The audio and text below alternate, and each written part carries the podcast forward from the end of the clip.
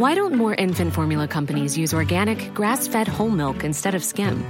Why don't more infant formula companies use the latest breast milk science? Why don't more infant formula companies run their own clinical trials? Why don't more infant formula companies use more of the proteins found in breast milk? Why don't more infant formula companies have their own factories instead of outsourcing their manufacturing? We wondered the same thing. So we made ByHeart, a better formula for formula. Learn more at byheart.com. Even on a budget, quality is non-negotiable. That's why Quince is the place to score high-end essentials at 50 to 80% less than similar brands. Get your hands on buttery soft cashmere sweaters from just 60 bucks, Italian leather jackets, and so much more. And the best part about Quince, they exclusively partner with factories committed to safe, ethical, and responsible manufacturing. Elevate your style without the elevated price tag with Quince. Go to quince.com slash upgrade for free shipping and 365-day returns. Burrow is a furniture company known for timeless design and thoughtful construction and free shipping, and that extends to their outdoor collection. Their outdoor furniture is built to withstand the elements, featuring rust-proof stainless steel hardware, weather-ready teak, and quick-dry foam cushions. For Memorial Day, get 15% off your Burrow purchase at burrow.com slash ACAST and up to 25% off outdoor. That's up to 25% off outdoor furniture at burrow.com slash ACAST.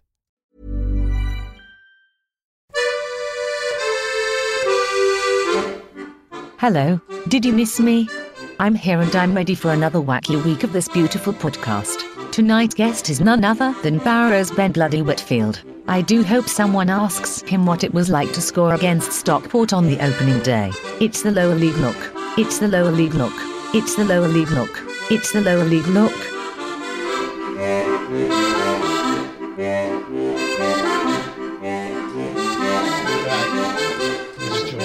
I don't know what clapping's going to sound like in here, but we, by the way, I'm going to just say my wall isn't finished. I've only just done this room out in the last few days. It isn't finished. This isn't the finished article. Um, but Thank I have built this little Keep it like studio myself. Is that? I built it myself. I'm proud. Exactly. I'm in a cellar. Um, it's cold. It's wet. It's dark. And we're in. Clap. Oh, I didn't like that noise. I'm going to cut the claps from now. Um, That was a that was an horrible clap. Nah, I'll go. Oh, yours, yours were very nice. Is that what That mine very sounds good, like? yeah. Is that what mine sounds like Dunno. normally? I didn't Mm. even Maybe, maybe. Guys, we're here. We're episode 16, remembered? Because we didn't do a 13. I love how you've kept track. I love how you've kept track of actual episode numbers. I, I've lost track of episode numbers a long time ago. How you yeah. doing? Yeah, I'm, I'm all right. Like I say, I'm in my new little room. It's I, I tried to make it soundproof, but it just echoes. Um, so it didn't really work that well. But I'm here. I've got my Covonia because I've been poorly, and I've got my throat spray, which I don't know what it was, but it tastes like a dentist's waiting room. But we're joined tonight, Grant. We've got a special guest, another one. There's a young man in Barrow that's doing backflips around his living room right now, watching this because there's a question coming. Ben Whitfield joining us from Barrow. Well, not from Barrow because you don't live there, but playing for Barrow. Welcome. Hello, how are you? I've just Absolutely said, I'm- grand. I just said I've got Absolutely. I'm gr- I am grand, he didn't tell us. Oh, I'm Grant, good. oh, we don't, we don't, te- we don't Grant ask didn't tell me. We don't ask him. Oh, We, ne- we never ask Apparently, Grant. apparently, no one cares about me. So thank No. you for asking, exactly. Ben. That's what I I'm, did. I'm doing. I'm doing good, mate. I'm doing good. How about you? You doing all right? I'm very well. I've just sat here for two minutes listening about his not unfinished room, but I'm good now, thank you. But, but can we just say, Unfinished before, room. before we came on, you said it looked really nice. I've I've installed the light. Look at this thing. Un- you ready for this? Unfinished room, feeling poorly. Let's all I feel know. sorry for Liam. It's got a light in it. Put it in myself. Yeah. Listen, I'm not a DIYer, but I did it. So we're here. It is episode 16. Don't know why I'm even keeping track because we don't use numbers anymore. Um, but I think it helps me to upload Spotify. But we're gonna have a little bit of a chat about Mr. Whitfield here. Grant, I know you're excited because you've got some questions about a certain part of his career that I had the same questions for. So we're gonna go back to the start, to the very, very start. We I'm always going like to go start. back to the start. I'm going back before where Grant wanted to go because. So but you know what? First of all, I'm going to get one of the questions out of the way that we had. Um, we had sent in because we've got quite a few questions we've got to ask you. This is from a Dan in Barrow, and he wants to know what was it like to score against Stockport. I knew that was coming. I just Yeah. did. Um, surreal. It was good, and everyone asked me at the time, "Why didn't you celebrate properly?" But I think I did celebrate, but I didn't take it over the top, which was I didn't want to take the mick. I'd just left nine days ago, so. But yeah, it was a good feeling. Of course, it is. Scoring a goal is the best feeling in the world. So hang on. You didn't want to go over the top with your celebrations. No. People thought you didn't celebrate. What did you do when you scored against Bradford? Oh, I went crazy. Where, where, where are you from, Ben? Uh, yeah, Bradford. Yeah, there we go. And that's why. That's why. yeah, there's no love lost there, is there? Well, that's where you started, didn't you? You were you were at Bradford until I think the age of sixteen, Yeah, and then you were you were released by Bradford. You went to Silsden for a bit. I did. Yeah, Yeah, see, yeah, Silsden. I don't think are a bad. I I really rate Silsden. it was Like, good there. To be fair, it's one of the Bradford setup. Yeah. Mm, nice little place. Um, then you went on to Guiseley, Mhm. didn't you? Yeah. Grant, I'm going to let you take over because this is where you get excited. How what, excited? Well, you, you you get very easily excited, Grant. Well, it was the fact that then you go on to signing for Bournemouth under a certain Eddie Howe. And it's difficult to not get excited about Eddie Howe when we're running a League Two podcast. Yeah. Tell us a bit about Eddie Howe, why you signed, why you made the decision to go to Bournemouth, what it was like playing under Eddie Howe, training under Eddie Howe, and what your days were like at Bournemouth. Uh, well, I mean, I was supposed to sign at the time Huddersfield, Yeah. and Bournemouth then rang me, the chief scout, um, and said, "Listen, how do you feel about coming down? Um, look around Bournemouth, look around the place, the facilities, meet the assistant, meet the manager, um, that etc. etc. So like, and you and your dad can come down, and uh, we'll pay for you a hotel for the night." So I was close to signing for Huddersfield. My dad went, "Come on, you've got nothing to lose here. I know it's far away. You're 17, but let's go see. You've got nothing to lose by going down." I went down there and he greeted me at the door, which I didn't even know. The, I'd never seen the Huddersfield manager. Greeted me at the door um, with the chief scout, showed me around the stadium. Basically, spent a full the full morning with him. Um, went out to watch training, um, and it was just I didn't expect that. I was 17 years old, going to a championship club, and Yeah. the manager was there in front of me, and just like it was just it was just like a normal a normal person. It could have been anyone, and it, for him to do that was kind of a big thing for me because it makes you feel wanted. I didn't have to do that, and he did. And I went out and watched training. Then after training, I saw him again. So yeah, it, it was it was good. Do you know what I take from that story there at the beginning? You said that they said, "Come down to Bournemouth, we'll get you a hotel," and your dad were like, "Come on, you need you need to go." That's a Yorkshire man that's seeing a free night away in an hotel, isn't it? yeah, you bang on. You, there was no way. Even if you'd signed at Huddersfield, he was still going for night, wasn't he? Yeah, he was. Yeah. That's Cracking. the night good, out at though. Bournemouth. Yeah, that's good though. That he, the fact that he was there, he was there, and he, you know, was willing to to meet with you because we we interviewed Dom Telford, who went to Stoke from Blackpool. Obviously, he, he was already in the Championship, but he didn't ever speak to Mark Hughes in the three years he Mm. was there, and that Yeah. for me is surreal. You know, you because they had the under 23s, and that's where he got moved to. And but yeah, I didn't I didn't have a conversation with him whilst at Stoke. That's what I mean. Like I didn't even know the Huddersfield manager was. I never even saw him, and I, I, to this day I still don't even know who it was. But I bet you I bet you're glad as well. He you? was just yeah. It was the, it was honestly the best thing I ever did. It was Yeah. genuine the best thing I ever did, and I wouldn't be where I am now if it if it wasn't for me going Had a mic accident there. going down there. So yeah, I'm I'm so happy I did it. Yeah. And to be fair, it is my it was because my dad. My dad wanted a free night away and saw the opportunity and told the right to sign it because I want more free nights away. well, that's the thing. Then he's like, "Oh, I can go go Bournemouth every weekend. He'll pay for us. Oh, the club. Oh, they're going to make it great. I I like it. I you've got to you've got to respect it. Um. So what? I mean, you were at you were at Bournemouth for a while, but Five years? Five years is it? Yeah. yeah, I think you signed your fourth. 2014 to 2018. So yeah, yeah, yeah. Five five years. Yeah. Well, yeah. What? Yeah. Four or five years. Y- You didn't play for the first team, did you? No. in that time. What made you keep re-signing with them? Just so I think it was my so I signed in January, did six months, and then that pre-season he I got my first call up to the first team training, and then I did pre-season with bas- basically the, the whole first team, played for them in the first team friendlies, and knowing how I was never going to play in the championship.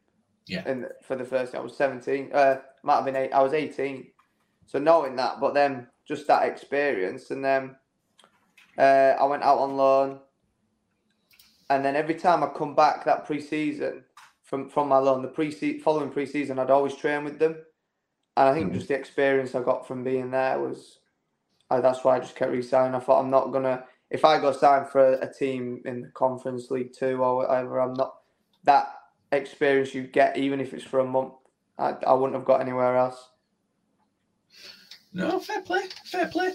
Um, it does It's when, say you look at, it's when you look at the likes of the names that you're playing with as well, and that's your, your Callum Wilsons, your Matt Ritchies, Christian Atsu wingers as well coming through.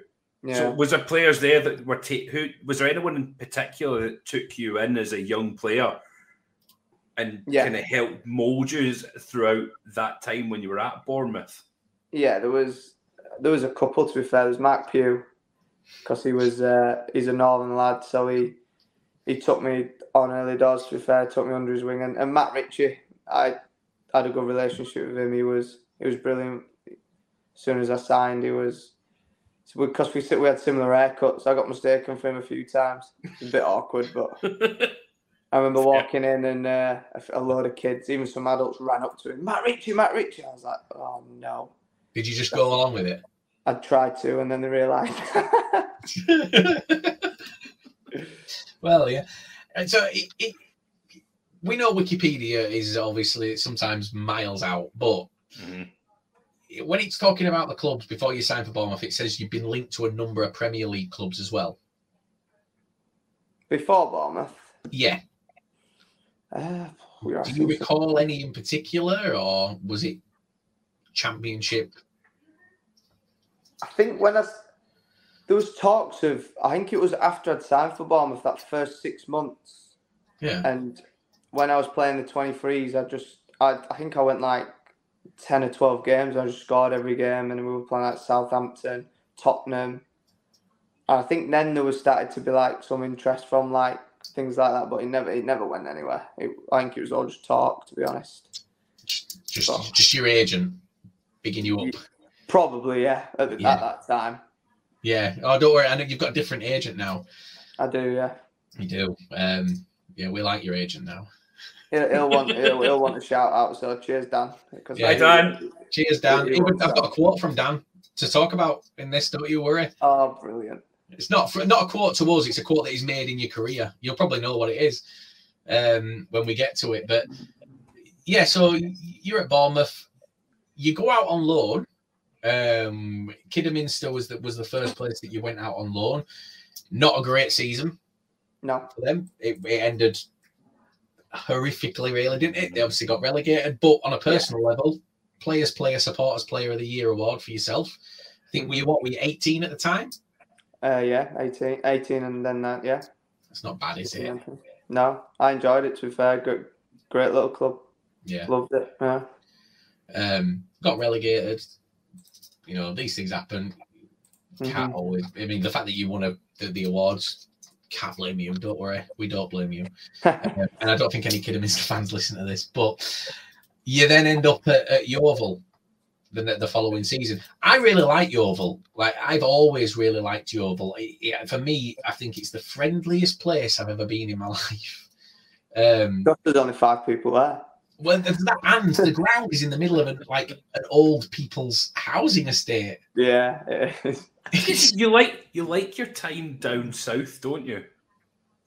Do you know what? It's You- weird because sometimes I think I really do like it down there, but at the time, I think there was only two options I had, and they're both down south. So, Hmm.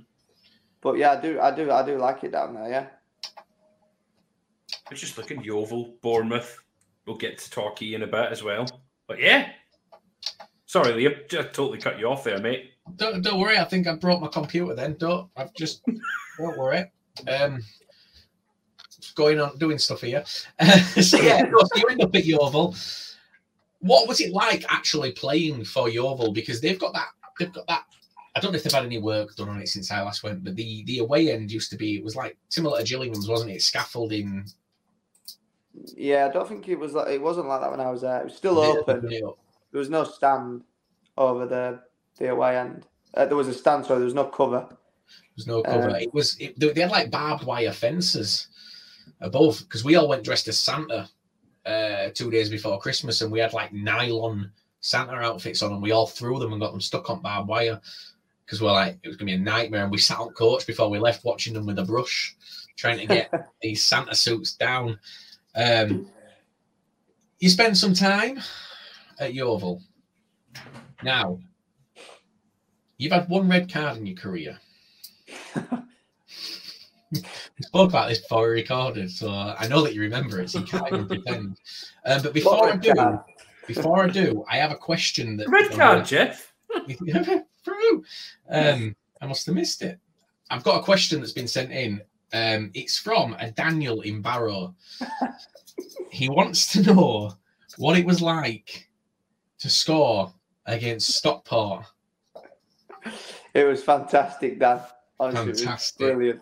Thank you. I'm glad. He'll be happy. He'll be delighted. Uh, Grant, I know you. You've.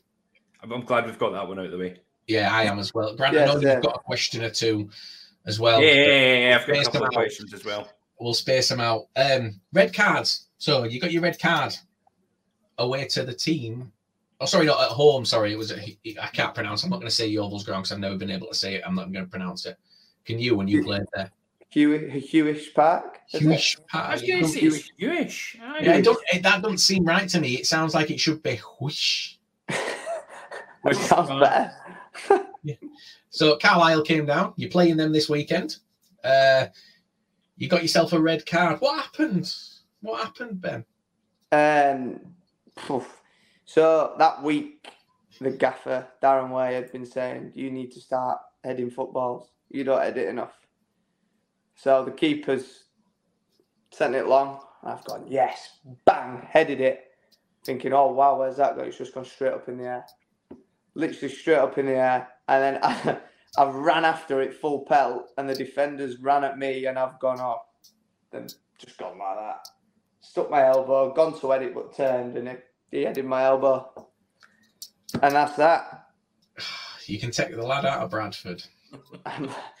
See, I promise I did not mean it. I'm, I'm going to go off on a little bit of a tangent here, That's not like us. right?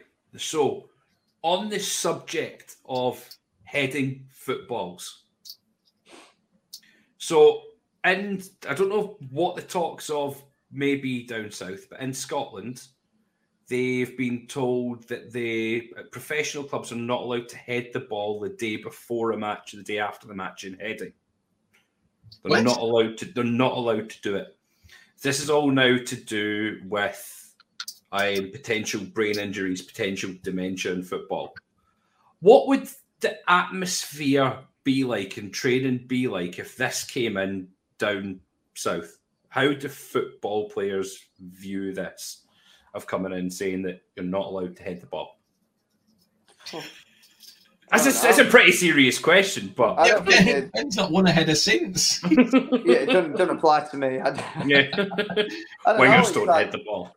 on the Friday when you're obviously doing your bits on the opposition, there's some teams are direct, so you've got to. That's how the other team that you're playing against, like on the Friday, that that's how they play. So I don't know. It won't really work. I don't. That, that, I yeah, don't- that- I don't see how you can say to centre backs, "Oh, by the way, the day before a match and the day after a match, you're not allowed to head the ball." yeah, I, I can't see that working. It'll it will get to a stage where it'll stop in. It'll stop in football completely. I think it's nice at the minute of footballs to agree not to injure players' brains on Mondays, Tuesdays, Wednesdays, and Thursdays, and only Fridays and Sundays. it's it's insane, isn't it? It's it's a baffling that you can't do it on a Friday. Like why? What? Just Do double heading on a Thursday, then don't you? Because they know they Yeah. can't do it on a Friday. Yeah, it's, Yeah. um, It just doesn't make it doesn't make sense to me. I think heading's been about in football for years, and I think sometimes it's instinct, isn't it? I mean, I've, I've never played football at any sort of level, but like there's the times where the ball bounces up in front of you and you you're running, you just you do just it's- yeah, ex- exactly. Mhm. But who's going to tell you off? That's a good Like, point. if they do it on a Friday before, before the game and they do head a ball, who's gonna? What's gonna happen? that's not as if your coach is going to run on or Pete That's Wild's what going I to mean, come on yeah, and go, gonna- "Stop fucking heading that ball." Oh yeah, What if you've got I, I, what if you've got shit feet and all you can do is head? I played with a couple of them. Yeah. Niall Canavan would get Fridays off. no, I'm joking. He scares me. head a football, by the way. Yeah, I know he can head a football. He can head a football. Yeah, that's what I mean. He wouldn't need to be there. They'd just be like, Niall, don't, just don't bother. Just stay at home, son. You're all right. Um, he's gonna, yeah. He's I genuinely don't don't point out who I am when you come down. 'Cause I just won't First be. thing I'm gonna do now. Oh, He'll head, he'll head you, Liam. Yeah, you'll tell him tomorrow, and he'll go, "Yeah, that fucking dick. I remember him." Um, no, right. So anyway, you, you- you're at, you're at Yeovil. When you got that red card, manager did say, and this is his quote: "Sending off will prove to be a learning curve for the lad." Did you- Yeah, was it for you? Was yes, what was I edited it. I ain't edited it since. there? You go. No, Are you running, it- like, you're running like that again. It, it wasn't. It wasn't like I, it was so unintentional. I I still couldn't believe it at the time. When he pulled out a red card, I literally stood there. went, Huh? I'd never Hmm. even been carded before, so to get my first one, it'd be a straight red. I was like, oh, honest, I honestly didn't think it was me. I thought it was going to say someone else off. Go But yeah, up. it was, it was. They appealed it as well, so but it didn't. It, nothing happened from it. It, So it didn't, it didn't work, did it? no, it didn't. No. What was the what was the chat after with the gaffer? What was the chat like there? I think I can't actually remember. I think he said, "I know I said to head the ball, but you didn't need to go in with your elbow."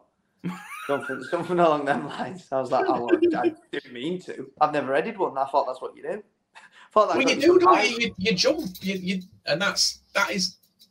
I can kind of see you see it every is. I've jumped, I've jumped and gone like that, and then thought about heading it, but then just turned my back because I didn't want to head it. So I can honestly say I didn't even go for the header. I've just, just completely bottled it. oh Christ! Well, that season ended. Uh, Yeovil finished twentieth, um, and at that point, you, that summer, you then uh, joined Port Vale on loan. Yeah, Six month loan, isn't it? Um, that in the summer, sorry, in the January, you were you were going to move, weren't you? You were going to move there permanently, but something. Well, uh, this is where I come on to Dan. So, was it your previous agent that stopped that move happening? Well, oh, well, yeah, he did stop it happening. But the advice he gave me, I had another club interested, um, but I wanted to. I was doing well. Yeah, yeah. Manager, new manager coming. I was playing every week. I was playing well, probably the best I've played, and I wanted to stay. But I felt like because I I liked it at Bournemouth, I didn't want to leave permanently. But the deal was good, and then he basically just gave me completely the wrong advice. Um, and then yeah, I went to I was going to sign, went and met the manager with my dad and things like that, and even though obviously I played under him, but he invited me around to his house, and he thought I'd said I was going to sign permanently when I hadn't, but then it all just went, yeah, it just went sour and. I still didn't want to leave, so I said, "Listen, I want to sign on loan." So I, I signed on loan again for another six months. And then in the uh, in the summer, you ended up signing on a two year deal anyway, um, Yeah. because you got yourself a new agent. Hi Dan. Hi, Dan. Right, Dan. Um, but then after a while at Port Vale, new manager comes in. You ended up transfer listed, didn't you? Yeah, I did. At the Yeah, end of the, at the end of the season, End of the Um, first year, yeah. and then the contract was ended by terminated by mutual consent. And Dan took to Twitter, and this is my quote from Dan, and he said, "Sometimes you have to do everything you can to get a player away from a man." Sometimes, sometimes you have to do everything you can to get a player away from a manager, even if that means taking a step Dying back. here, guys. Anyway, So your Oh, contract ended by mutual consent at the end of the season, and your agent took to Twitter and he said, and he said, sometimes you have to do everything you can to get a player away from a manager, even if that means taking a step back to go several steps forward. "Do you remember agree?" it like it was yesterday. Did you remember? it? Did you remember him saying that? Yeah, because he told me he'd never ever tweeted anything like it, but it was so needed he had to. Yeah. It was like, and I think what it means by a step backwards. Obviously, I dropped down a league, but Yeah, I needed I needed to do it. Um, like I said, to take several steps forward. Yeah. And what? What? So, can you can you go into what went wrong? Um, I yeah. It, so basically, me and the manager had, had just had a fallout, but f- the reason for it wasn't like it wasn't right. He told me I hadn't scored enough goals, but I hadn't played under him. The, the game I played, he came in. I think he took charge of five games. I think we'd lost four, and we'd won one, and I was the only person to score. So Oh, like he, what the reasons he was giving me weren't valid, and No. obviously I couldn't. I, I didn't. I'm not the type of player that goes out and says anything out of line or anything like that. But I just said like I didn't think they were valid, and that was that. And then he he just t- didn't didn't like me for for that reason, really. it's a good job your agent is, isn't it? It's a good job your agent's there to, to speak out when he needs to. Then, Um, yeah, and that's what I mean. Dan was wasn't happy at all. I mean, yeah, I think he tried to speak to him several times, but he was having none of it. So he took to Twitter. good on Dan. Sometimes you've got to. Sometimes, that's what's needed, isn't it? There's Yeah, nothing's being listened. Go into the most the most public place to get your message out, and then people will pay attention to it. yeah, of course. How did the fans react to, to, to that? Did you see any fan reaction to you or towards Dan's comments? Yeah, I mean, I'd say eighty-five percent of the fans liked me, liked me on the pitch, liked me off the pitch.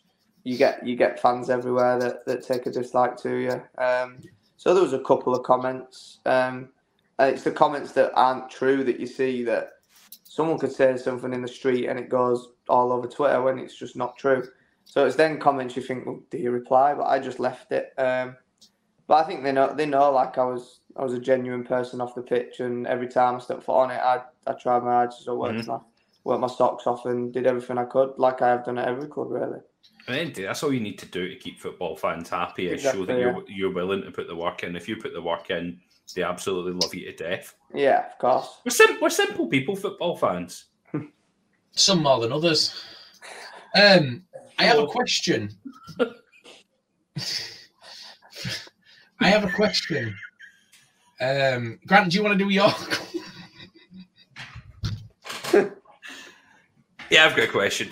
Um, it has come in from two seconds. I just need to get the name. It's from Dan. He's a Barrow fan. And he said, Ask Whitfield what it was like when scoring in front of the county fans not long after you've just left. oh dear. Um, Dan, it was it was good. I mean, there's nothing more I can say other than I really enjoyed it. My first goal for Barrow, and we won the game. Most important thing. Um, So thanks, Dan, for your question. It's a good, it's a good question. He actually followed it up with a second one. He says, "What was it like scoring against Stockport just after you joined?" I hated it, Dan.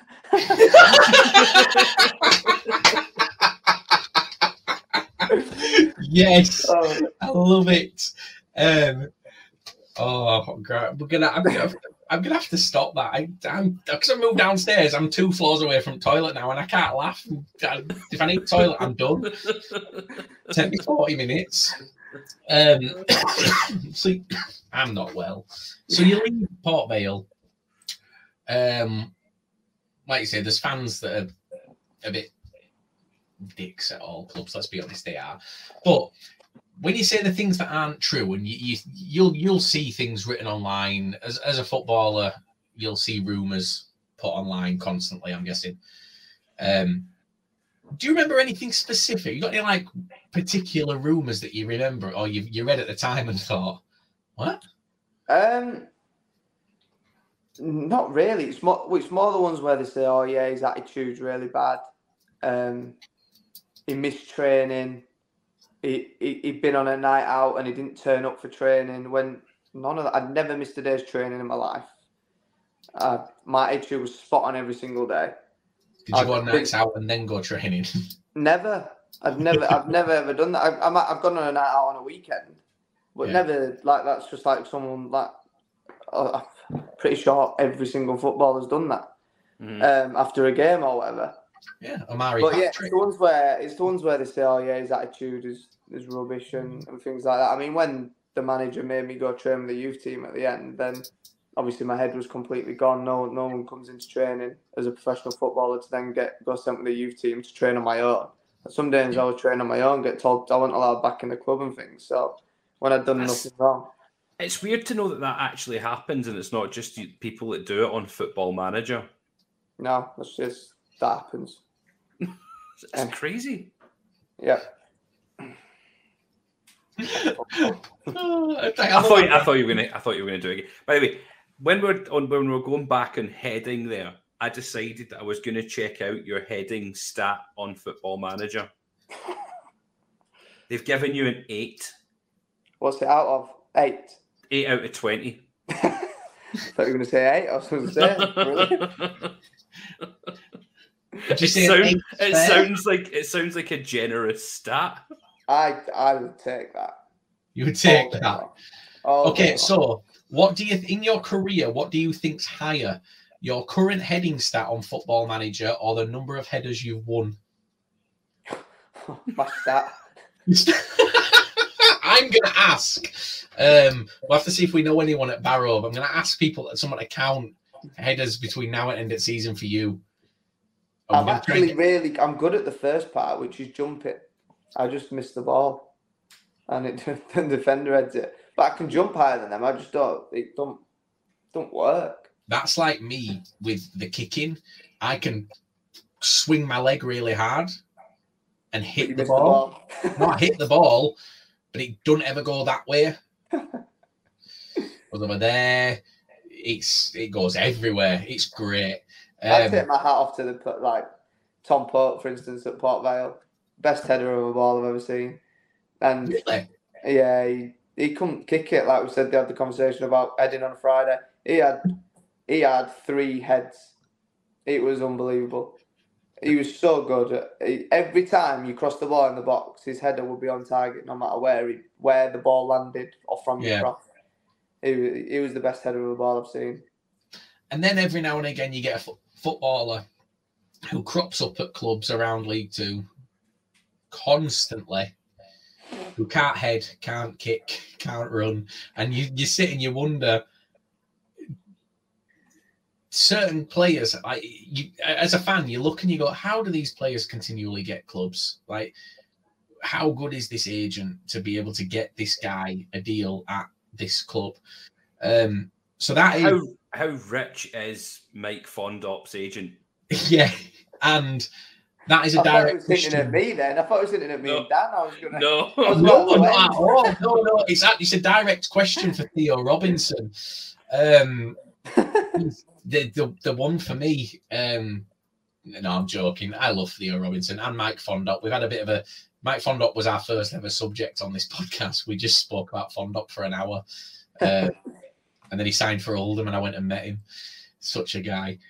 So you ended up going to Torquay. You took that step backwards to take those steps forwards, and you, you went to Torquay. You ended up playing there under Dave Challinor. Gary Johnson. Gary Johnson. Now we're going to edit that out because it's Stockport where you played under Dave Challinor. Yeah. Fucking few. I'm I'm poorly. and by the way, a, a very successful Torquay team with some fucking good players in that team as well. Yeah, that first was it first year or second year? Well, both years. Um, yeah, both years. We, we first year we started off really well, um, and then we just we, we went on a bit of a bad run. Um, but that second year, I got injured in the March. But that that whole first six to seven months, we, we just I think we played we played Stockport the opening day of the season that second season. Um, Who did uh, you play the last game of the second season? Do you remember? last game? I mean, that would be the that would be the playoff final. Was it wouldn't Hart? Yeah. Yeah. Hartlepool. Yeah. Yeah. Oh, you- oh, I didn't know if you meant the playoff final. I thought you meant the. Yeah, no, no. The last game of the season. I, I- that's that's where I got Challinor from. I think because you obviously played pools. At Yeah. the end. See, I, I have logic with everything I do, which just don't always make sense to everyone else. But But Yeah. yeah. we went in from that game and said we're going to win the league, and we went all at will. We just missed it, but we had a great group that year. You did. You you went on to the playoff final. Um, one of the, I think for me one of, one of the best player finals I've ever seen. Uh, as, What as a crazy match. Yeah, it was mad. So- it? it was mad. We have we have a question for you about your keeper that season. Lucas, yeah, What is he like? crackers. Right. So is it just is that just him in a in a nutshell? Yeah, nutshell? he's brilliant. He's just crackers, nuts. Like Is it- he just it just comes across as mental. He just, I he's, mean- he's not got the best decision making skills. He had some game though, flipping heck. Oh, he did. Oh, You'll never. I don't think you'll ever write that. a crazy game, and it came off the back. So Alisson had just scored the header for Liverpool, and then he was like, "Right, I'm just going to go and do the exact same thing in the last minute in the playoff final, Yeah, and I- go and score that because Pools were flapping coming to the end of that second half because Torquay were just firing everything forward. Yeah. Mm. Then I mean, you battered this first half. I remember, Mm. and because we, we played you early in that season and won five, beat you five 0 at your. You beat us five 0 Yep. and you were a completely different team. Like, but I think when we scored when he scored that game uh, in the ninety first minute, whenever it was, I just thought, yeah, that's it now. We'll win this. I, I was I had to watch that at home. So me and my dad were sat, and as soon as that went in, they were he was going, I need to phone you in the group chat, Colin. But I'm not getting on the phone for extra time and penalties for this. And I was like, I can't go through another season of this. And it was horrible, but what a game to watch. Yeah, Like, it was. it's- It was brilliant. So I, I like who's how Grant says I can't go through another season of that, like he's not about to. we're going through a season. We're going through this season. Who is the crazier goalkeeper? Is it Covolan or is it Arthur Boric?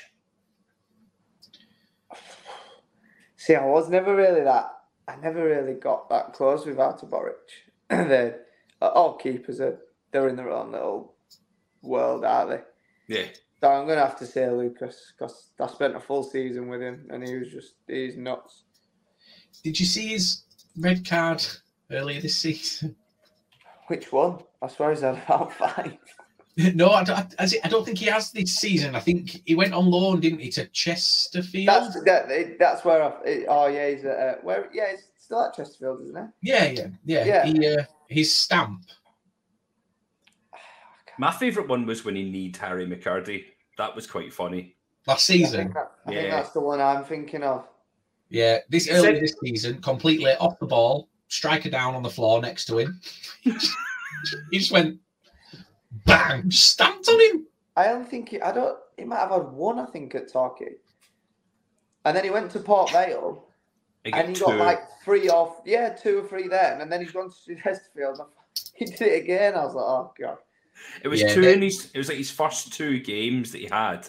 It was the first game of the season. Um, for Port Vale, he gets sent off, and then I think someone must have paid him to knee Harry McKirdy because everyone was just laughing about it, and then um, he, he just dropped him completely. Yeah. But yeah, what about who would who would win a fight then? Um, Canavan or Covolan? Canavan. It's, it's not even close. Canavan. It's not even grand. Canavan would win that fight with me, you, and Ben on his back. Yeah, I was going to say Canavan could take on the whole Torquay team plus Covolan and still Yeah. come out on top. I I would not be going near that man. No, no, not at all. He's uh yeah. I yeah, when he left us last season, obviously he left not not under a cloud because we we were gutted when he left. Um but he he's uh, from from the story we understand is he stood up for might have been Finn Cousin-Dawson. Um he stood up for him when uh, Derek Adams essentially said some some some stuff that he shouldn't have said. Basically, threw him under the bus in a post-match interview, and Canavan stood up and said, "Nah, that's not right." And two days later, he was gone. Oh, wow. Um, so yeah, don't don't don't fully know the reasons, but he would probably still be here if he'd not been Yeah. that sort of person that will stand up No, for the yeah. which is what he needs. To be fair, no no bad blood, I don't think from from Bradford. Um, Yeah. obviously there'll be those fans that still boo him when he comes, but don't worry, he's used to it. He got booed a lot last season as well in first half. um, I love it. I love it. So after Torquay, you were linked with a move to Swindon. Is that right? I've got here. Then that, linked that that was I think that was before I went. I played a game uh, when Port Vale put me on the transfer list. I went on trial at Cheltenham and Swindon, um, and then obviously that never happened. So I went to Torquay. Actually, we've got we've got it here. After at the end of your Torquay contract, it says you were linked with a move to Swindon and denied you rejected Torquay's new contract, and then signed for Stockport. Oh no, it wasn't Swindon. What have been Swindon? Might have been. Might have, no, no, I don't think it was Swindon. think it- No, it might have been Sutton. Oh, don't know. Yeah, maybe Sutton. It's got got Swindon, but we'll yeah we'll say Sutton. I like Sutton as well. Um, I'm Sandra, and I'm just the professional your small business was looking for. But you didn't hire me because you didn't use LinkedIn jobs. LinkedIn has professionals you can't find anywhere else, including those who aren't actively looking for a new job but might be open to the perfect role, like me. In a given month, over 70% of LinkedIn users don't visit other leading job sites. So if you're not looking on LinkedIn, you'll miss out on great candidates like Sandra. Start hiring professionals like a professional. Post your free job on linkedin.com/people slash people today. Hey Dave, Yeah, Randy. since we founded Bombas, we've always said our socks, underwear, and t-shirts are super soft. Any new ideas? Maybe sublimely soft. Or disgustingly cozy? Wait, what? I got it. Bombas. Absurdly comfortable essentials for yourself And for those facing homelessness. because one purchased equals one donated. Wow, did we just write an ad? Yes. Bombas. Big comfort for everyone. Go to bombas.com slash ACAST and use code ACAST for 20% off your first purchase. So you end up at Stockport with Dave Challinor, I believe. Um, but just before we do, I've got a question that's been sent in from uh, it's a YouTube page. This is coming from. Uh, I think it's French because it's Baro en Tour. Um, it wants to know what was it like to score that goal in front of Stockport fans just after you'd signed for Barrow. It's funny you should ask that because I actually haven't heard that question in quite a while. I'm glad. Yeah, it's it's really funny, and I've been thinking about that this whole live too. Oh, I'm glad. Well, here we go then. Um, yeah, I really did enjoy it. You really Um, did enjoy it. Yeah, I did. Good answer. Good. It's a, it is a good answer. It's a very good answer. Thank you. Um, but before we talk about, I've got a question about scoring against Stockport later for you. Um, you you signed for Stockport first, uh, two year deal last year for for Dave Challinor. Um, It was for Sandra. no, sorry, sorry, it wasn't for Dave Challinor. Sorry, it wasn't for Dave Challinor, was it? Because Challinor didn't come in. I was that's what I was just reading. And Challinor didn't come in until sort of November time, did he? When he November, left yeah. Wolves. But in the summer, you already spoke to Challinor, didn't you? I had, yeah. Yeah, so we're allowed to talk about that. That's Yeah. fine. Yeah, so you you'd spoken about a move to Hartlepool. That was from what you'd said before we started talking here. Is that that was a pretty serious offer? Yeah, we, we had. I met him, uh, had a serious chat with him. Um, I played against him the year before, so I knew what his teams were like and knew him as a manager. And every every man, every player wants to go where they wanted, don't they? And he, he seemed Yeah. to have serious interest. Yeah. So why didn't it go through in the end? What was the reason you didn't end up at, at Pools? Um, And why was it Raj Singh? I think. I think Stockport. I don't know. Um, I think everything about it as a whole, um, facilities, they they've just been taken over by new owner. When I met them, the project they had, um, I sat down with the CEO there, and he, he literally ran through the next four years, and it was something that excited me. And I looked at it and thought, you know what? It reminded me a lot like when I signed at Bournemouth. That's how I can describe mm. it. And I, that's what I instantly thought of. So I thought, you know what? Like I know it's the same league, but I know there's rumours. Obviously, they spend a lot of money, etc. But the facilities and the players they had and the fan base and everything, I just thought, you know what? We're gonna have a real good go, and I I want to be part of. I had a good taste of it at Torquay, getting to the final. Why not go one further? And I know the football league interest was already there at the time, but I thought, well, I'd, I'd like to be part of a, a big promotion push and, and Yeah. see where it takes me. They're a team that seems to have a clear vision just now Yeah. of where they, where they want to be in the next three, four years. They want to be League One, even pushing to Championship. That's how I see Stockport right now. It's infuriating for you, isn't it, Grant? It's it, oh, it kills me still. Be manager. No. Yeah.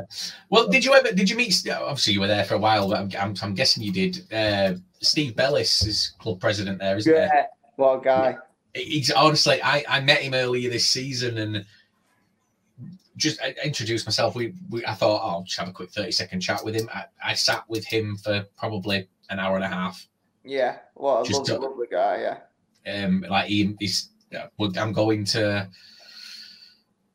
There's a game in. We play them in January, um, which we don't know what we can when it's happening because of the FA Cup and Yeah. if we get through. But what we've said is, you know, if they get through to the FA Cup, I'm still going to go because he's invited me. I'm going to have a sit down with him. Like such a nice guy. And Yeah, it does seem like yeah. there's not many bad eggs at that club at the minute. no, Um. I, I, there wasn't when I was there. I mean, he, he was so welcoming, and I think, well, the day I signed, I got a massive paragraph off him, and I think he does that to every player. So like you, it's not often you get that, and fair play to him. He's, he's a lovely guy. He is Stockport through and through, isn't he? Yeah, massively. Yeah. It's it's, it's great. Um, so in November time, Dave Challinor comes in. Um, the club are sitting eighth, I believe, in the National League at the Mm. time, and Challinor comes in, and you know the year before he's taken pools up in the in the playoffs. He go, he just comes in, and you guys just steamroll everything that's in that league, everything that's put in front of you. Yeah. You just I mean, I was, it. I got injured at the t- his first game. Yeah. I s- scored against Bolton and then fractured my metatarsal, which wasn't ideal. no, But it happens, doesn't it? I Yeah. think. Not while celebrating, I guess, but sometimes it happens. Um, and yeah, he just came in and had a clear vision of where he wanted to go with the club, and he just everything that got put in front of us, they just smashed it. Fair Yeah. play to the boys.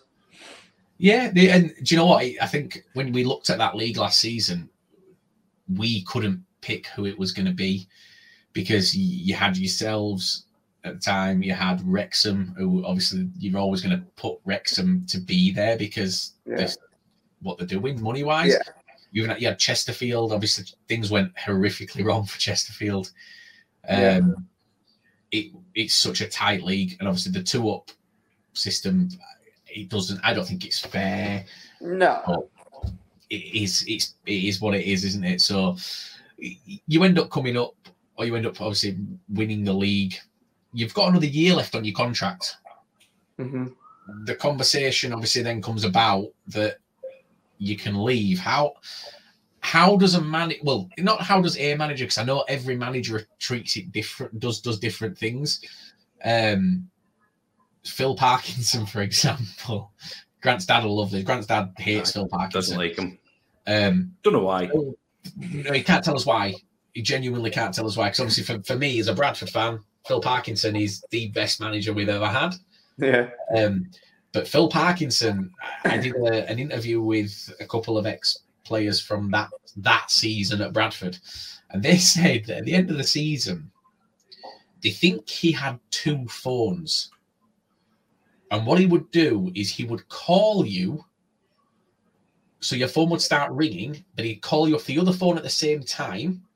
So that when this phone then started ringing, it'd go to your voicemail. He'd disconnect this one and then he'd just leave you a voicemail so that he didn't have to speak to you in person. and it was silly things Nice. like he, It's too clever. it was very clever, but he left he left a voicemail for one player. Uh, I don't know if I can say it these because I can't remember if this part was on the podcast or not, but he uh, basically he said that he left a voicemail saying um, after he'd sent him home for the summer, saying there's a deal for you, definitely it's on the table. I've had it all approved. I'll be in touch. He left him a voicemail saying, look, I'm not even going to show you what they've offered you. I think you should find another club. They- They're not even offering you anywhere near what you what I think you you're worth. Blah blah blah blah blah. And in the end, the player ran back and was like, "No, I want to see the offer. I'm still I'm still interested because he, he really liked being at the club. Like, "I- I'm coming to the end of my career. I still want to know. You know, I, I I'd be happy to look at taking a bit. No, no, I'm not gonna. I'm not gonna. I'm not gonna do that. I'm not gonna let you see this. It's not. It's insulting." And they just never spoke to him again. Oh wow. And that's how he used to let people go from their contracts.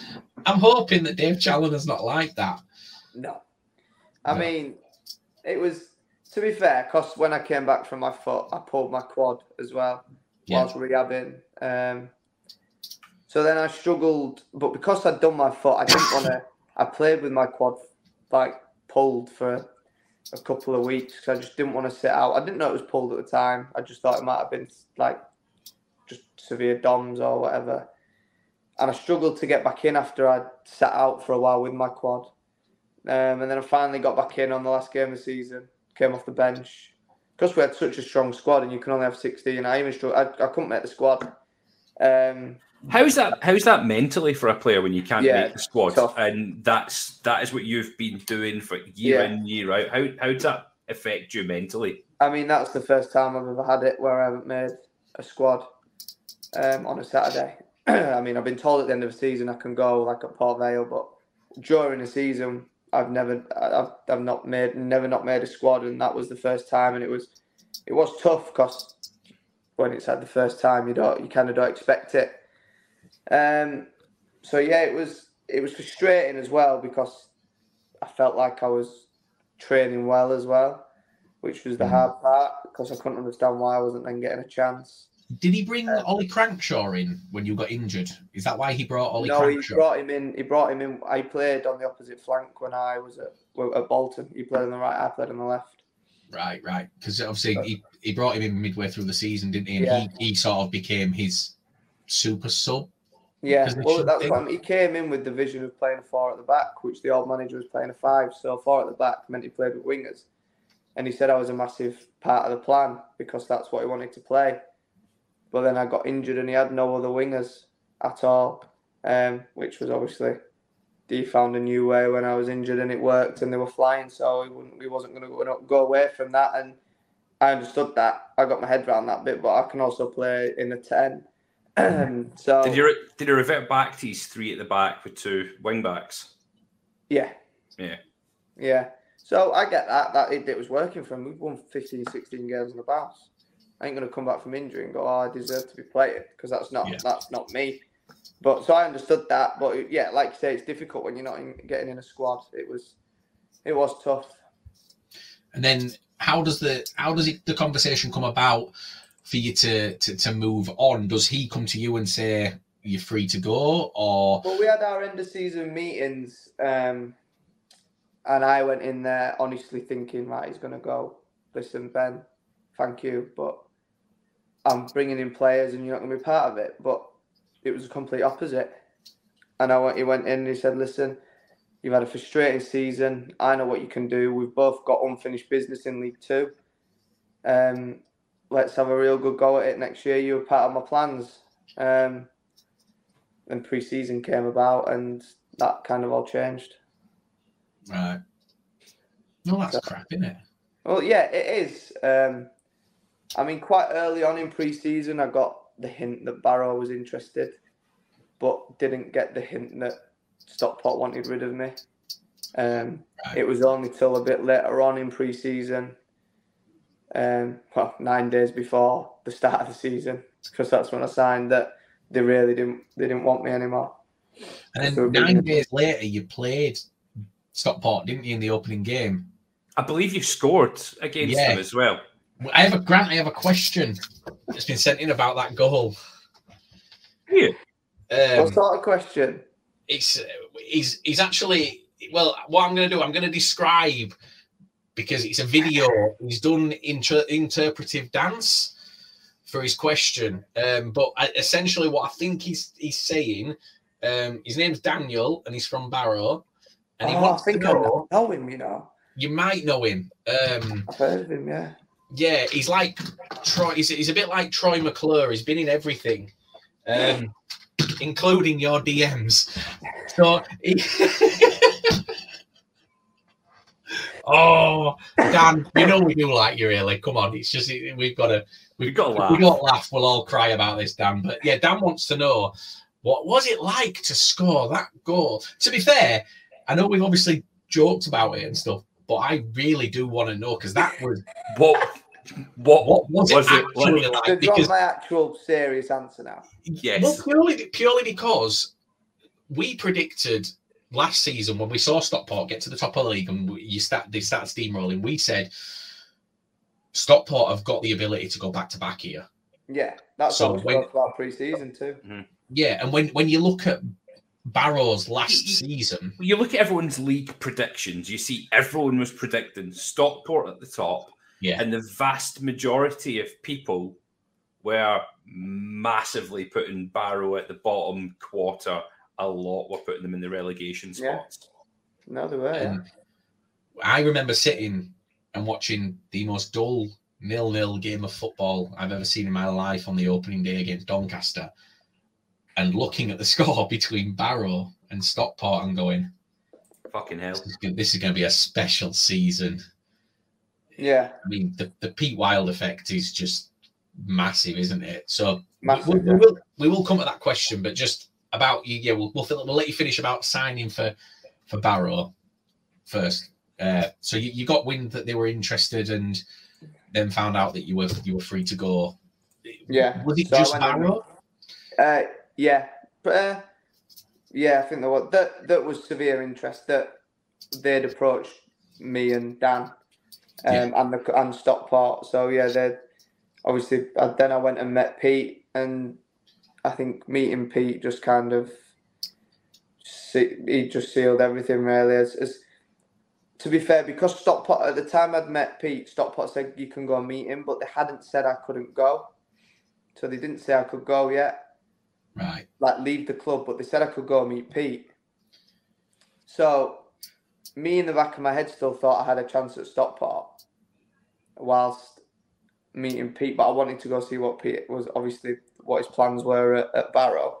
Yeah. Um, and at the time, I think I hadn't made a decision properly, and every time, every day I wake up and think I just I need to go sign for Barrow, and Yeah. I go into Stockport training, and training would be good, and I'd enjoy it, and I'd do well, and then I get home and it'd be in my head again. I think, oh, do I? Don't I? Then I wake up again and go, I need to go to Barrow, and I think I must have had the conversation with my missus, my dad, every couple of hours, every day for about a Um, week. The difficult, I think, a real difficulty is it's two class class managers. I think there Yeah. as well, and we said all last season that they are head and shoulders the best managers that were in the National League last season, Yeah. and I still think the two of them are two of the best managers in League Two. So yeah, hundred percent. What Pete Wild did with Halifax last season. I mean, well, you see, look at look at Halifax this season when that when he's gone, and then you look at you look at last you look at last season's Barrow and this season's Barrow. I know, there's, yeah. a, there's a common thing with them. It-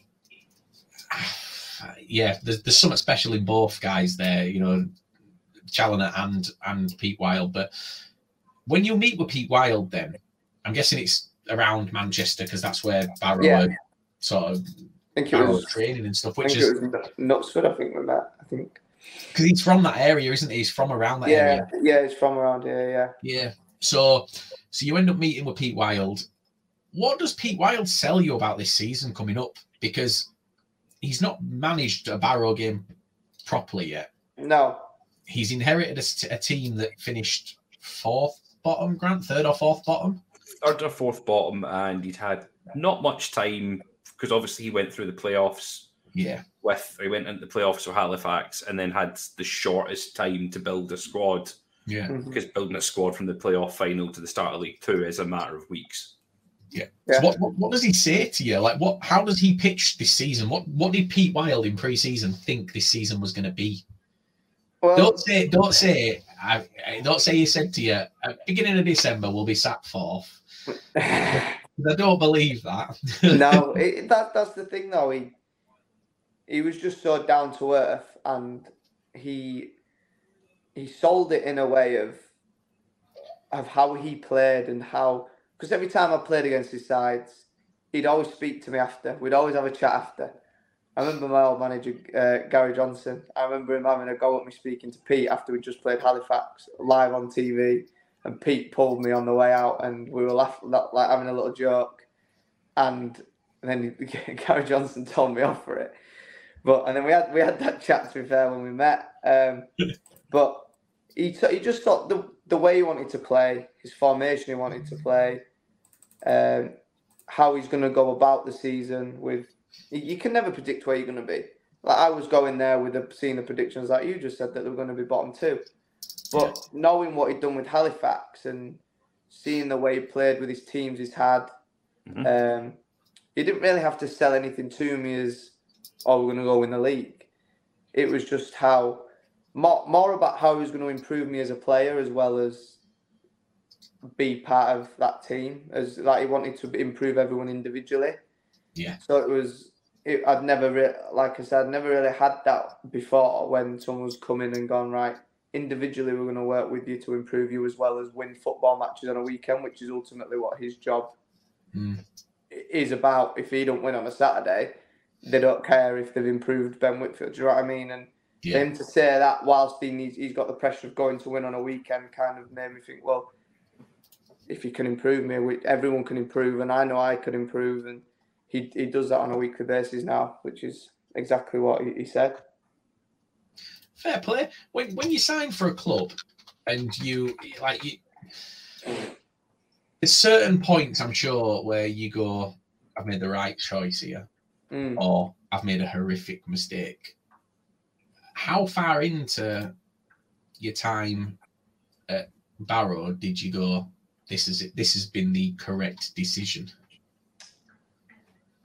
After the second game of the season, genuinely, after Bradford game, I think just the Yeah. whole we just won three two against the league favourites, and then we go against Bradford, who was supposed to be up there as well, and we go do the exact same, but conceding the ninety first minute and then go and win it in like the ninety fifth.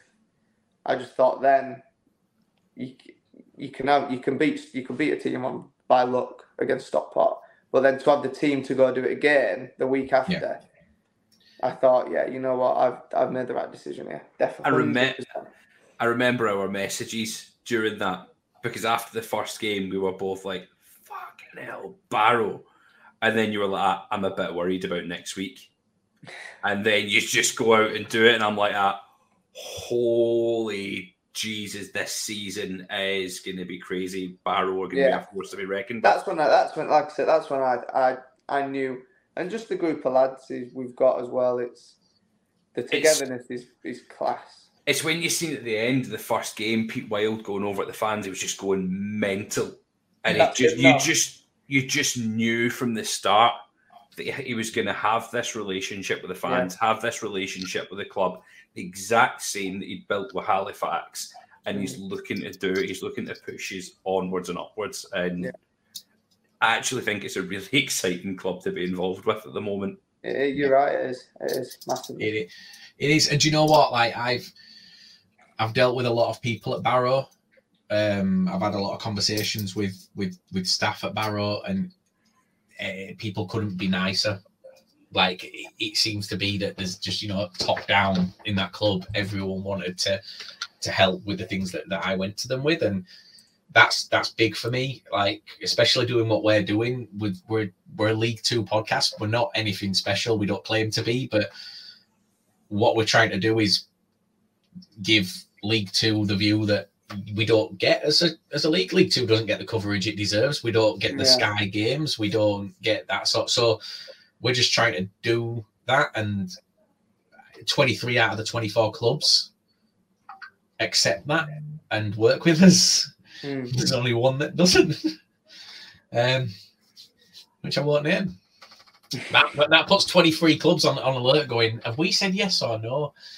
We said? I can guarantee the one he's going, yep, talking about us. Um, so that goal against Stockport, by the way, we haven't covered it off properly, but genuinely, what's going through your mind at that moment leading up to that goal?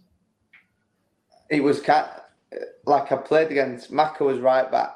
He was probably the guy I was closest to at Stockport, and uh, he kind of was stretching for it and knocked it in my path. And I only had one. I took a touch, and there was I only had one option really. Yeah. And there was such a tight gap, and I thought we'll just shoot. And then I, I put my head down, and then just saw the net ripple, and I just, I don't know, I just thought flipping heck. What does what does he say to you though then? What the the manager? No, no, no. Obviously the right back. Oh, I- and do you know what? I think he, I think he just went finish wits. He's thinking I'm gonna get ripped when I get in that dressing room. but to be fair, like, like you say, it was. I didn't, I didn't want to over celebrate because I understood that I'd just got promoted with him. It had been nine days, Yeah. so I wasn't gonna go flipping celebrating in front of the Cheadle and going crazy. But I was absolutely buzzing. Ben, Like, I'm not gonna lie. If I was in your position, then I would have taken every item of clothing off I had Yeah. and, done, laps in Oh, it went, through, celebration. it went through my head. I can't lie. It It would have been, you would have been the most hated man in Stockport yeah, as well. And I, and the fact, the, the thing is, if the, the fans were so nice to me, so I wouldn't, I wouldn't have done that. they had a, I had a lot of respect for them, and they had a lot of respect for me. So I, I wouldn't have done that. And I Well, you know, if you can remember that, you know, remember where you're from when you play Bradford. you know, just remember that. Remember where you were born and raised. Um, you know, I'll try. you'll try. Oh, I'm dre- I'm dreading it. If honestly, I'm dreading it now. I'm not because I mean it's gonna be it'll be hilarious, and I'm at that. Point I mean, he's already done it to me when you battered Hartlepool the other week. He's got to do it. He's got to do it to you as well. I tell you what though, and this is where it gets a little bit awkward then, Ben, doesn't it? Really, because I bet you wish you'd come on after that Hartlepool game and not after last week's game. Yeah, like, we won't talk about Friday. We won't talk about Friday. Oh, we won't. We won't. Will we not? No. it was not. To be fair, though, and I'm gonna I, like we won't. It, it wasn't a. It was a horrible result for you guys. Stevenage aren't and aren't mugs this season. And They we- honestly, if they play like they played on Friday, they will go win the league hands down. you think they'll win the league? Yeah, if they play like they did on Friday, Yeah. every single week, not one team in this league will beat them. Yeah. And, And, that- um, Really glad you've said that. It's, honestly, Just- they were they were so they were physical, they were resilient, everything. They were very very good at what they did, and they.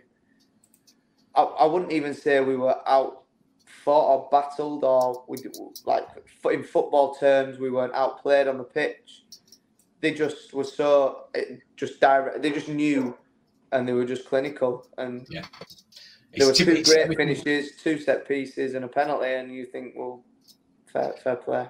Yeah, and it, it's everything you expect a Steve Evans team to be as well. Yeah. and he he just he's he's doing it. You you guys and Stevenage this season. I mean, we predicted Stevenage because we We didn't. We predicted they'd do well. We didn't predict they would do this well. I had Stevenage fifth in my prediction. I don't even. I can't remember where I had them in mind. I had them finishing fifth in my prediction. I had you guys down. I think I had you guys like 20, 20th, 21st. I did. Oh no, sorry, no. I had you. I had you relegation. I did. I had yourselves in Carlisle. Um, I had Carlisle just for laugh because Carlisle fans are really easy to wind up. Um, eh, if you don't lead with an elbow, you can just lead with a tweet. Um, but yeah, no. So look, that's we don't really need to go into Friday because it's it's Steve Evans and it's a Stevenage side who this season are really, really doing some impressive Yeah. stuff. So we'll talk about that Hartlepool game the other week. and uh, there's a, there's a reason though. No, there is actually there is actually a reason because so back in early October, we do a weekly 606 Twitter space where fans come on and have a chat. And Grant was talking about Hartlepool. 15 games into the season, we were. Hartlepool were on nine points after 15 games. And Grant, very you bold. love, you love bringing this up, don't don't you? I do. Grant very boldly said, Hartlepool. To the end of the year. This yeah, is the games. To, uh, games. games to the end of the year.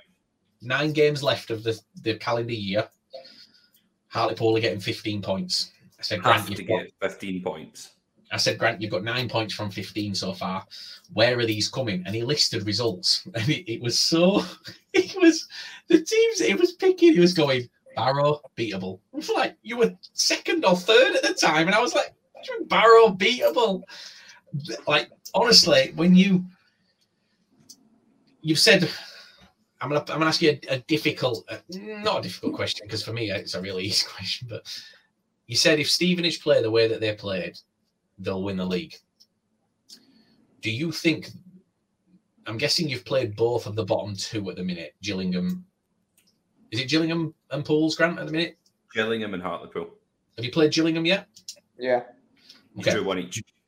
Do you believe that Gillingham and Hartlepool are in a false position, Um, or do you think? I mean, we played Hartlepool at our place, and I think every time we walk out onto our home pitch, we, I don't know what it is, and I'm pretty sure a lot of people can't put the finger on it either. But we, we're like Stevenage did uh, to us. With we're we're a, a very out of possession solid and in possession Mm. clinical. Um, Gillingham we played away from home. Um, went, I think we went one 0 up, and then they Yeah. scored from a set piece. And they had, I think they're struggling to score goals, aren't they? I think They've, they've scored six. yeah, I think that's an area that obviously that they're they're struggling with, and I think if you if you're going to stay in League Two, you you need to be scoring goals. Hmm. Um, a few of our lads have had Keith Curle as a manager before, and they say he's a good, a good manager. So I I, I, I, I couldn't tell you who's going to go down. Honestly, it's League Two. I, I'm going? I'm going to be fair in this match, Liam. In that defence, we had three fullbacks playing in a back four. We only Yeah, had one fit. We only had one fit centre back. Big Josh Umerah was injured and suspended for that game. yeah. It was, it- it- yeah.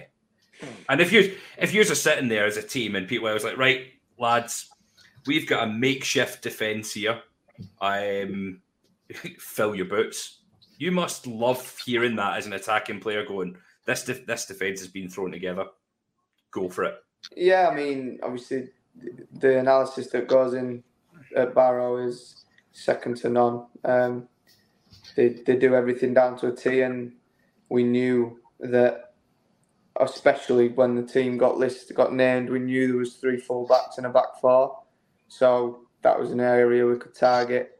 Um, but I think, like I said, I think when you when you when as an attacker when you go out on a football pitch anyway, I think the way especially we play at Barrow, if you're not confident, then there's no reason why you shouldn't be, because of of the of the start we've had and and the, some of the teams we've beaten already when we were supposed to be down there, as like they, they said at the Mhm. start.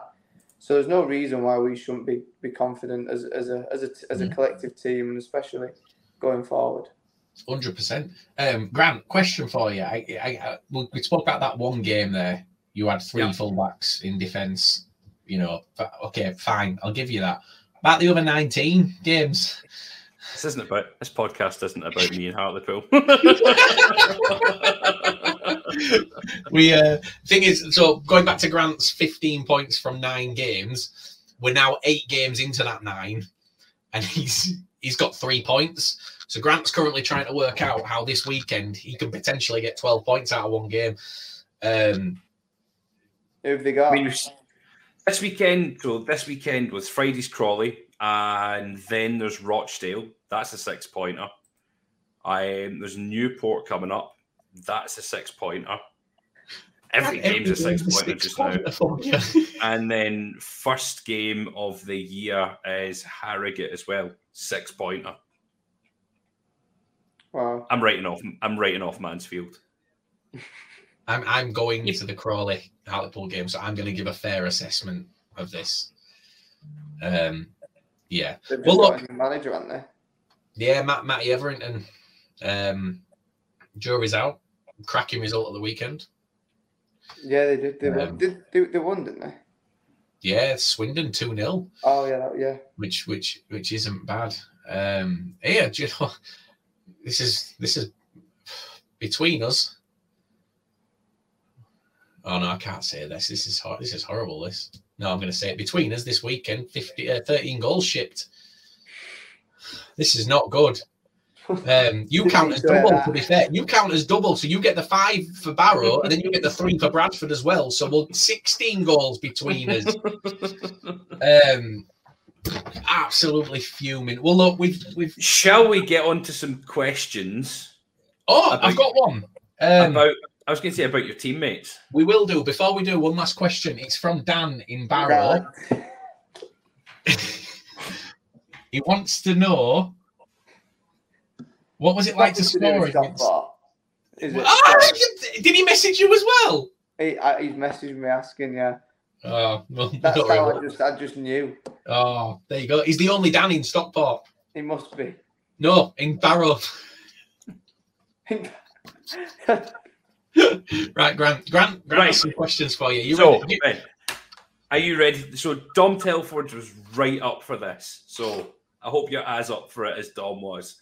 So, right, come on. this is questions on your teammates. First, who has the worst taste in music? Worst taste in music. Oh. oh that's a good question. Because I honestly don't. I've never really. anyone uh, in the, anyone in the chain in the in, back in the lockers putting the tunes on? You're like, that is just awful. Get that off. No, we have one DJ and he's a, Josh Kane. He's he's bang on every game day. So uh, that's a question because I don't actually know the answer to that. So what what sort of tunes is he putting on? Jordan Jordan Stevens with a few songs that have been played in the change rooms that are bangers, and he's gone. This music's crap. What's Oh, the banger? then, What's the bangers in the changing room? Uh, there's some old, like some old school, like just from like the Killers have been played and things like that. And then there's he's just like, nah, this is rubbish. I bet, I bet Niall Canavan listens to uh, Eiffel 65 and Cotton Eye Joe and stuff like that. Right. So since we don't know that one, who's the worst dressed at the club? Worst dressed. Dan Um, Barrow. Worst dressed, I would say Connor Brown. Have you got an example of why? terrible.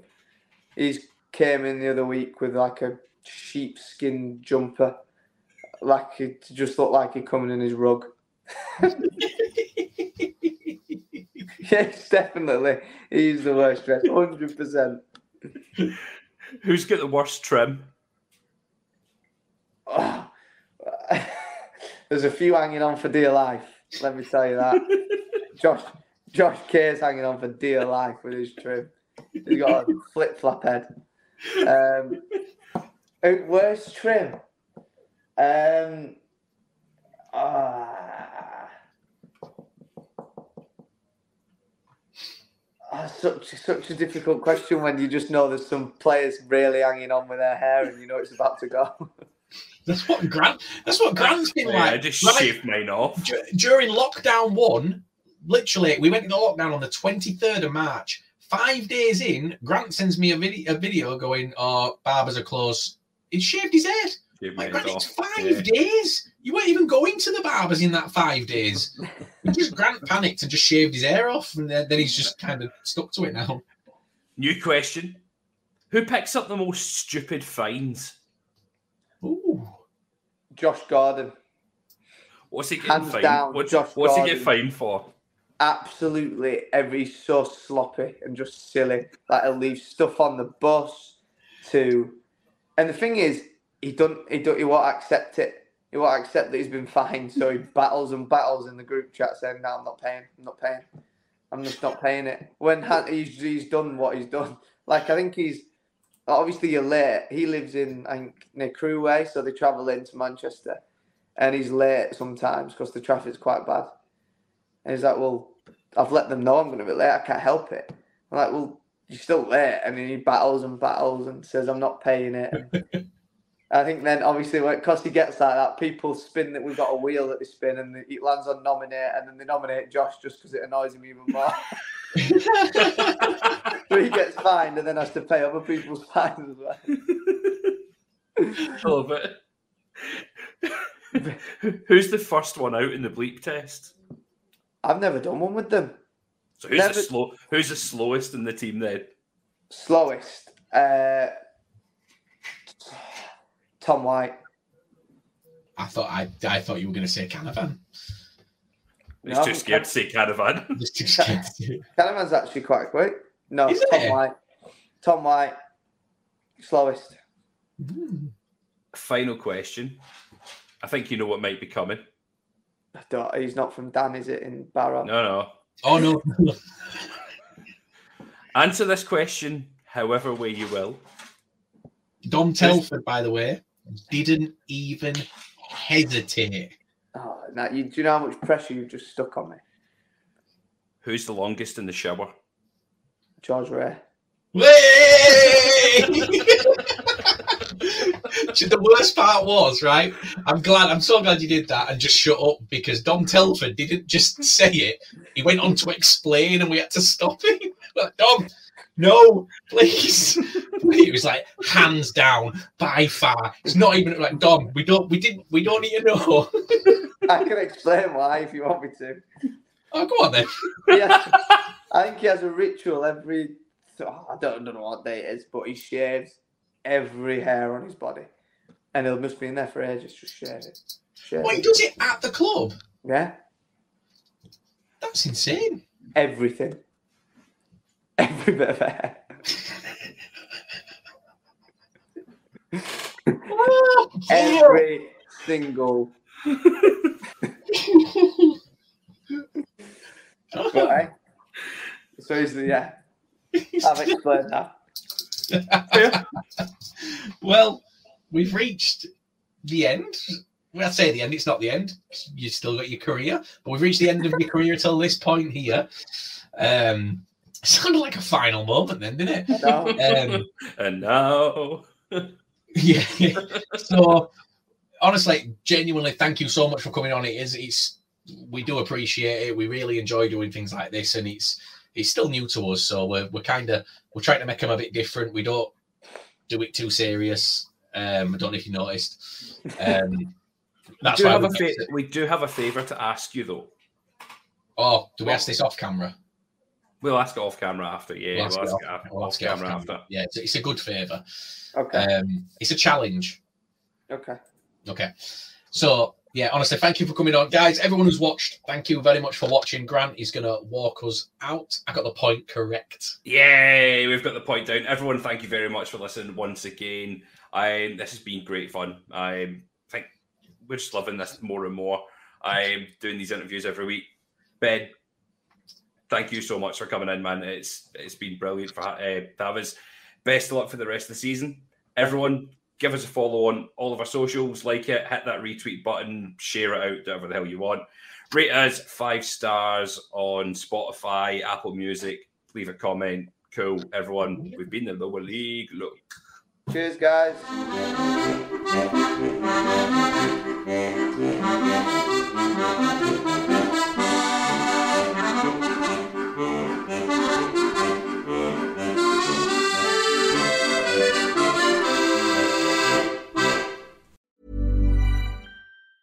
Planning for your next trip? Elevate your travel style with Quince. Quince has all the jet setting essentials you'll want for your next getaway, like European linen, premium luggage options, buttery soft Italian leather bags, and so much more. And it's all priced at 50 to 80% less than similar brands. Plus, Quince only works with factories that use safe and ethical manufacturing practices. Pack your bags with high-quality essentials you'll be wearing for vacations to come with Quince. Go to quince.com slash trip for free shipping and 365-day returns. Hi, I'm Daniel, founder of Pretty Litter. Cats and cat owners deserve better than any old fashioned litter. That's why I teamed up with scientists and veterinarians to create Pretty Litter. Its innovative crystal formula has superior odor control and weighs up to 80% less than clay litter. Pretty Litter even monitors health by changing colors to help detect early signs of potential illness. It's the world's smartest kitty litter. Go to prettylitter.com and use code ACAST for 20% off your first order and a free cat toy. Terms and conditions apply. See site for details. Hey, it's Paige DeSorbo from Giggly Squad. High quality fashion without the price tag. Say hello to Quince. I'm snagging high-end essentials like cozy cashmere sweaters, sleek leather jackets, fine jewelry, and so much more. With Quince being 50 to 80% less than similar brands. And they partner with factories that prioritize safe, ethical, and responsible manufacturing. I love that. Luxury quality within reach. Go to quince.com slash style to get free shipping and 365 day returns on your next order. Quince.com slash style.